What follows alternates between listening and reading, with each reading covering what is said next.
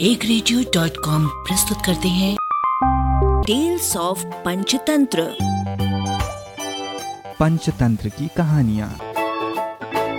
गोलू मोलू और भालू। गोलू और मोलू पक्के दोस्त थे। गोलू जहाँ दुबला पतला था वहीं मोलू मोटा गोल मटोल दोनों एक दूसरे पर जान देने का दम भरते थे लेकिन उनकी जोड़ी देखकर लोगों की हँसी छूट जाती। एक बार उन्हें किसी दूसरे गाँव में रहने वाले मित्र का निमंत्रण मिला।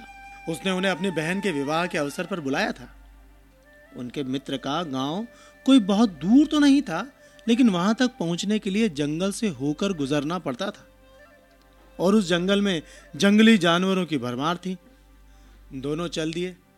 जब वे जंगल से होकर गुजर रहे थे तो उन्हें सामने से एक भालू आता दिखा। उसे देखकर दोनों भय से थर थर कांपने लगे। तभी दुबला पतला गोलू तेज़ी से दौड़कर एक पेड़ पर जा चढ़ा।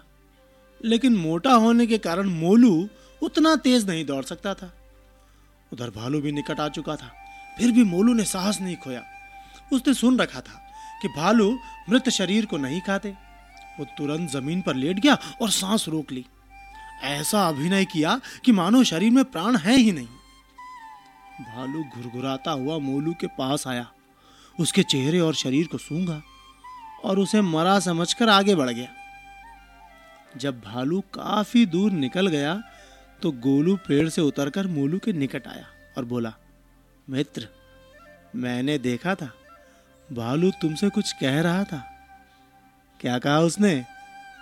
मोलू ने गुस्से में भरकर जवाब दिया, मुझे मित्र कहकर ना बुलाओ और ऐसा ही कुछ भालू ने भी मुझसे कहा। उसने कहा गोलू पर विश्वास न करना वो तुम्हारा मित्र नहीं है। सुनकर गोलू शर्मिंदा हो गया। उसे आभास हो गया था कि उससे कितनी भारी भूल हो गई थी। उसकी मित्रता भी सदैव के लिए समाप्त हो गई। इस कहानी से हमें सीख मिलती है कि सच्चा मित्र वही है जो संकट में काम आए। एक radio. At American University, we don't just hope for change, we create it. We don't just dream of a better world, we make it a reality. With a graduate degree from AU, you'll access expert faculty and connections throughout DC to develop skills and experience to turn your passion into purpose. And that purpose can make all the difference in your career. Discover the difference a degree makes at american.edu/grad school.